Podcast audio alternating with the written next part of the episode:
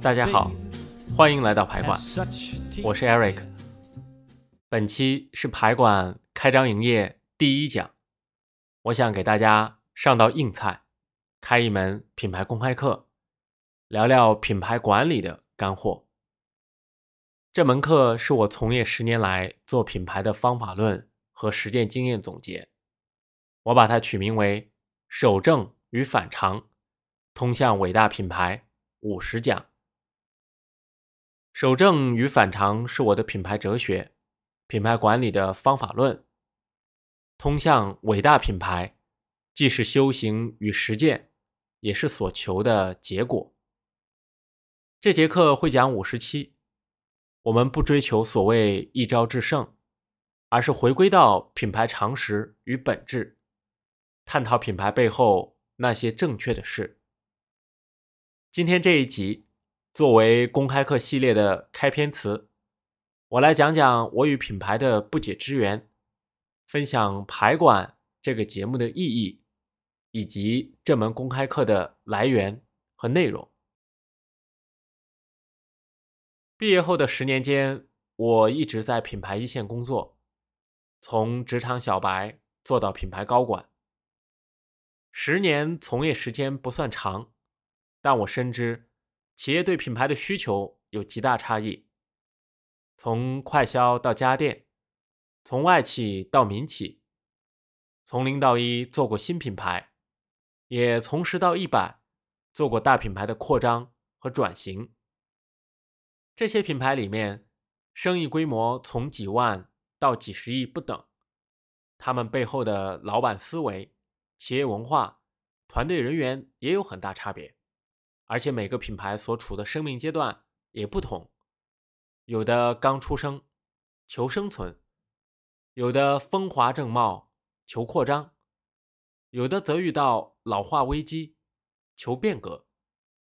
虽说都是在做品牌，但如何管理这些品牌，实际面临怎样的问题、挑战和方法是各不相同的。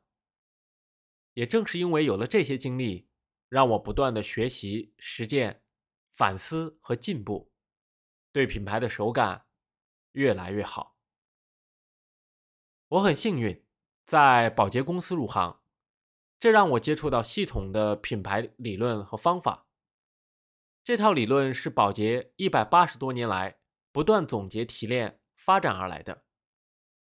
它大到品牌战略选择，小到广告制作细节。我兴奋的边学边做，总结利弊，复盘其中的成败和得失。宝洁的品牌理念和方法对我产生了很大的影响，没有它，我无法想象自己会在品牌道路上一直走下去。后来我又来到民营企业九阳做品牌，这对我来说又是一次全新的出发和洗礼。民营企业和外企在经营思路、战略打法和企业文化上有很大差别，这种差别投射到品牌管理上，自然会有截然不同的品牌观念和管理方法。一些在外企行之有效的方法，在民企相对短平快的经营环境下是没有生存土壤的。反之，我们看到了一些民营企业品牌经常使用的快、准狠的品牌招数。外企品牌管理层哪怕高度认同，也只能汪洋兴叹。这是因为外企的创新速度、决策机制、供应链管理是无法支撑的。过去十年，我泡在这两种截然不同的环境中，对品牌研究如痴如醉，举一反三，不断总结那些放之四海而相对准确的品牌理念和方法，逐渐形成我自己的品牌哲学。这就是守正与反常，它着眼于普世应用性，而非局限于一池一物；取自于各家经验所长，综合集成，而非固步自封。它用发展、进化的眼光来看待品牌，而非一成不变，固守所谓的常识和套路。为了更清晰的和大家分享，我把品牌公开课。分为四个部分。第一部分，在讲品牌之前，我会先聊聊生意，从经营角度、生意角度来看待品牌的角色和任务。因为在我的价值观念里面，生意是第一位的，品牌是第二位的。一个公司可以不做品牌，但不能丢掉生意。为做品牌而做品牌没有任何意义。做品牌是为了更持久的把生意做好。通俗的讲，品牌让卖货更轻松、更有利润、更有尊严。这需要我们站在一个更高的格局上。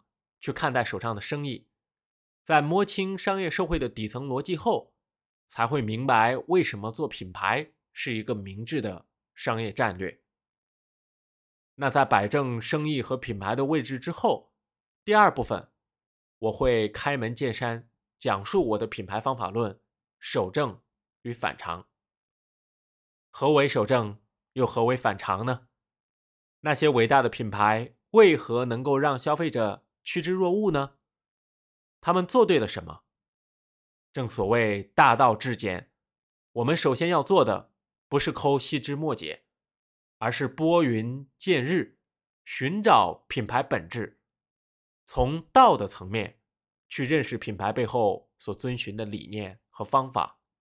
讲完道之后，我们再展开讲品牌的一招一式，也就是做品牌所需要的概念和技能。这些就是第三部分的内容。你会听到一套完整的、系统的品牌知识和方法。从我十年前入行干品牌开始，这套方法我一直在总结实践、完善更新。学会这套方法并不困难，只需要耐心。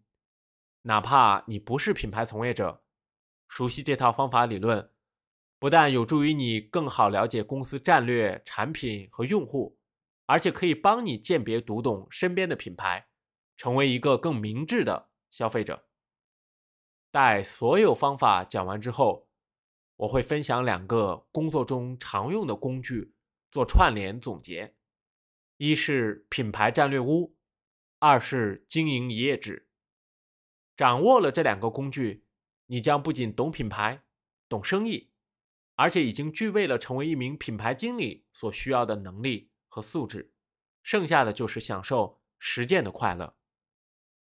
最后，第四部分，我会站在一个品牌高管的角度，和企业的老板和品牌从业者们说说悄悄话。当然，排管这个节目不仅仅只是探讨品牌专业知识和技能，这只是一方面，我们也会聊一聊品牌背后那些不为人知的人和事。我希望排管是面镜子，透过这面镜子，可以帮你多一个角度去理解我们所在的社会和商业。还记得我前面说过的话吗？做品牌是为了做生意，好品牌让生意长长久久。在下一集，我们就来聊聊这个观点背后的逻辑和认知，谈一谈品牌和卖货的关系。我是 Eric。在排馆和你畅聊品牌，我们下期再见。